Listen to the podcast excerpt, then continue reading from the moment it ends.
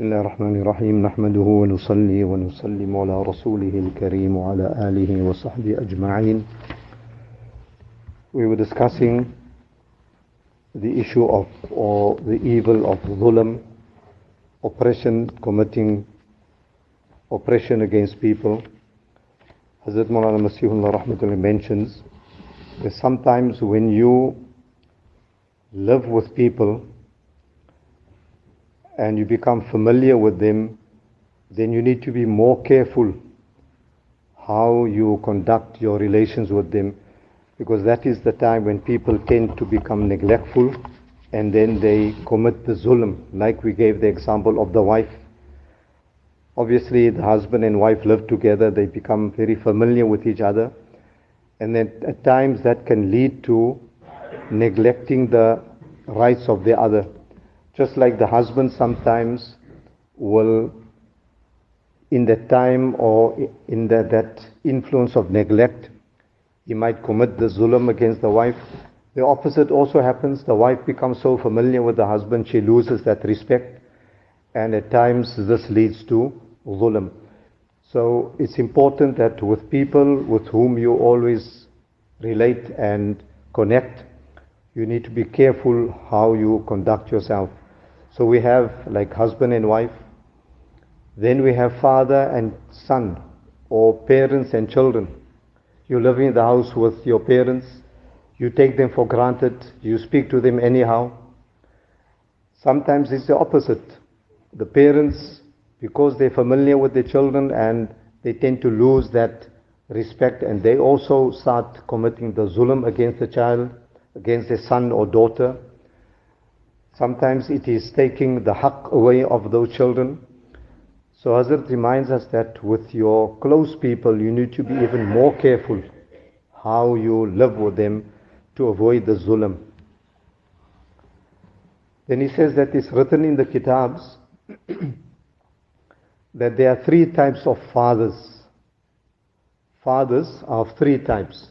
One is your biological father, the person who brought you into this world, which we all understand that is the father.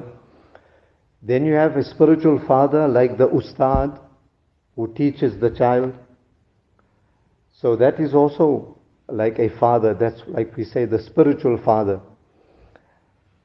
A sheikh who guides his murid, who leads his murid onto the path of good akhlaq, good character. That is also a spiritual father.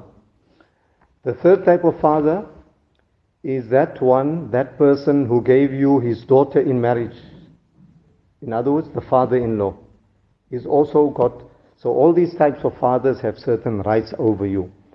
And therefore we must understand that the father-in-law has also got certain rights. Then Hazrat says that just like with your biological father, people tend to, the children tend to misunderstand this if the father ill treats them, or the father is maybe not a person of good character, then they believe or they feel that we don't need to have respect for our father anymore. He does this, he does that, he ill treats us. So they also start becoming rude and oppressive to the father. But that is totally wrong. In Sharia, no matter what type of father you have, or the mother for that matter, you as a son, as a daughter, You've got to give them complete respect. On another occasion, it's not mentioned in this particular discussion, but Hazrat said that even if a child sees his mother or father, billah, he sees one of them committing zina with his own eyes, he's got no, light, no right to lose respect for them. The respect must be maintained. That father and mother, whatever wrong he or she did, they will be answerable to Allah subhanahu wa ta'ala. Qiyamah day, Allah will question them. They will be punished for their own sin. But you as a son or daughter, you've got to give them that respect. Qiyamah day, Allah will not ask you, why did your father do this? Why your mother did that? Allah will say, why did you not respect your father or mother? So likewise with the father-in-law and at the, the same token, we, we, can say the mother-in-law, they do wrong. We, obviously, we have this, always this, uh, these, uh, bitterness, hostility, there's fighting in families. So no matter what the in-laws did, the father, the son-in-law, daughter-in-law have to, has to respect them. And this, of course, is a, a very difficult situation, but that is the test of your iman and your sabr.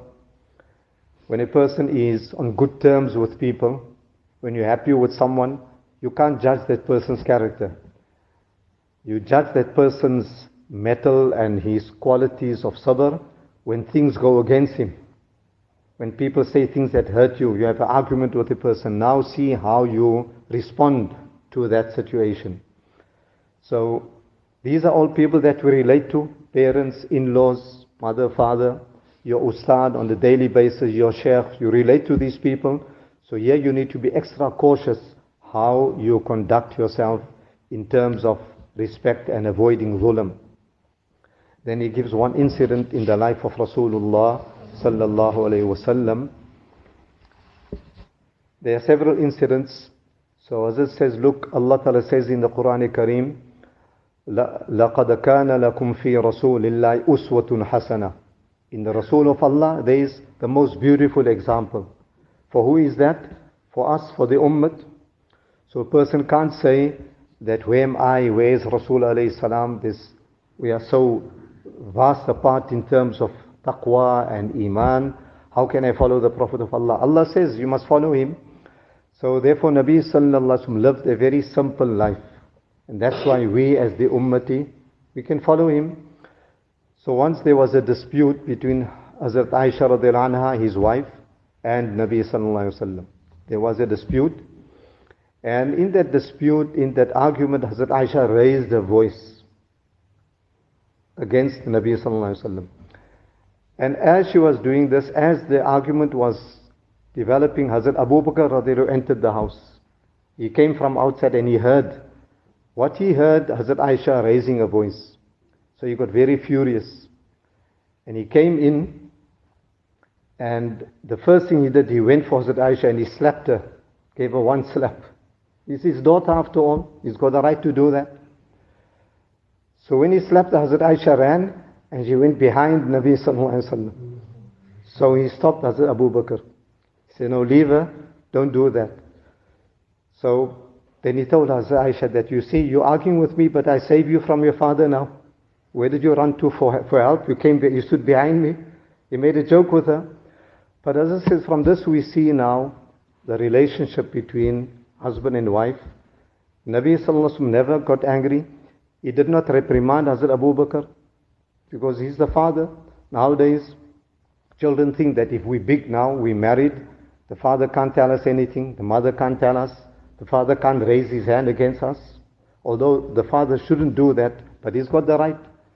So he didn't reprimand Abu Bakr and he told Hazrat Aisha, look, he made a joke with her to ease things now, to remove the tension that see now, your father came for you, you ran behind my back, so I gave you support, I protected you. And then on another occasion, when everything was over, again Hazrat Abu Bakr came to visit them. So he said, now Hazrat Abu Bakr was the father-in-law of Nabi Sallallahu Alaihi Wasallam. So he came into the house and he said that, Assalamu alaikum. He says that, just like I came, you took me into your fight. Now you must take me into your peace. You, you are now at peace, on peace now. So now let me also enter and join the, the peaceful discussion.